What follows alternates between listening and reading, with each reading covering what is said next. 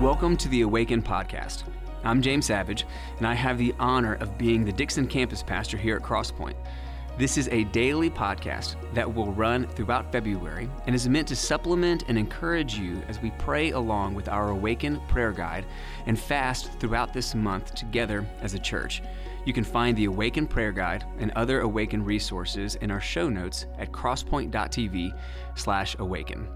Each of the voices you will hear on this podcast, including myself, are Crosspoint staff members who care a lot about the power of praying and fasting and believe that as we abide in Christ together this month, anything's possible in our lives and in the lives of others we are praying for.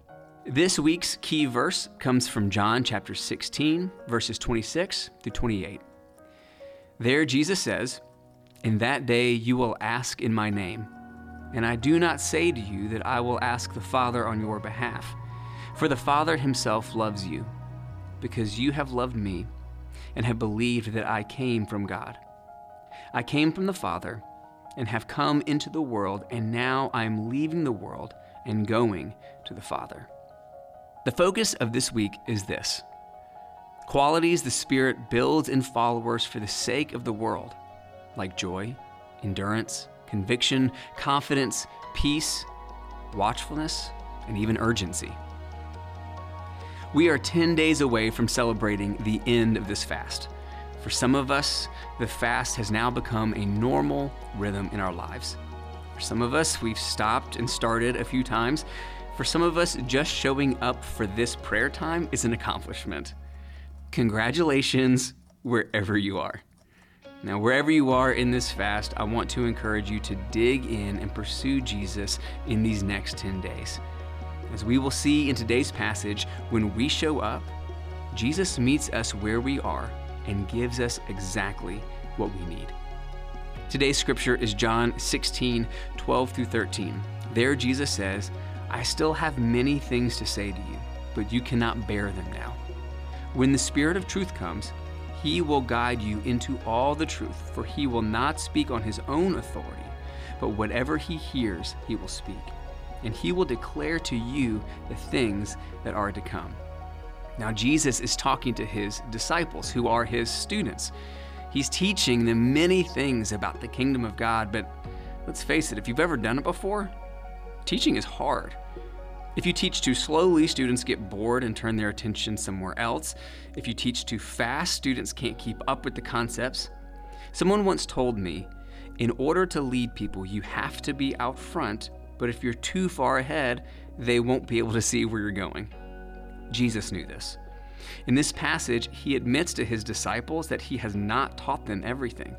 He has withheld information because they simply weren't ready for it. We may want all the information all at once, but we have to learn in steps. I mean, could you imagine trying to tell George Washington about what happened yesterday on Twitter? Until he learned some pretty important details about the internet and computers and even electricity, none of your words would make any sense. Jesus slowed his teaching down, but he promised that in time, his disciples would get the full picture through the Holy Spirit. Now, we can look ahead in Scripture and see that they would soon learn about Jesus' sacrifice and how it would save anyone who calls on his name. They would learn about how God used the least likely person, a man named Paul of Tarsus, to birth churches in Jesus' name. They would learn how the wall between Jew and Gentile would soon be torn down. In time, they would have so much to learn. But in Jesus' kindness, he slowed down, met them where they were, and taught them at their pace. What the disciples had to do was trust. The question for you and me is, do we trust what Jesus is teaching us today? If we don't have all of our questions answered, do we trust and continue to learn? So let's pray. God, thank you for being in complete control, knowing all things, and in your kindness, teaching us what we need. God, I confess that I often want all of the answers all at once because I feel like I'm in control when I know more.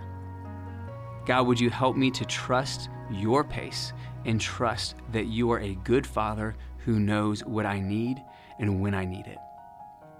Father, for those of us listening today that feel stuck, not knowing where to go next, would you provide us direction, and would you provide us your presence? God, for those of us who are struggling with not getting the answer to prayer that we have been asking for, God, would you remind us of your sovereignty and remind us of your goodness? God, for those of us who not only feel like we're in a valley, but feel like we're in a pit, would you remind us that you are the one who redeems us from the pit and crowns us with your righteousness? I pray for all of us that want to understand you, that you would guide us by your Holy Spirit in understanding your will. Through the Holy Spirit, will you continue to teach us who you are? And would you show us the role that you would have us play in the stories of redemption that you are writing? Jesus, we pray this confidently in your name. Amen.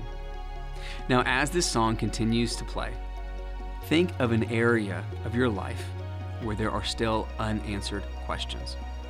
Now pray that God would remind you of how trustworthy he is, and pray that the people that you are praying for throughout this fast would receive revelation and understanding of the truth of who God is and who they are because of him.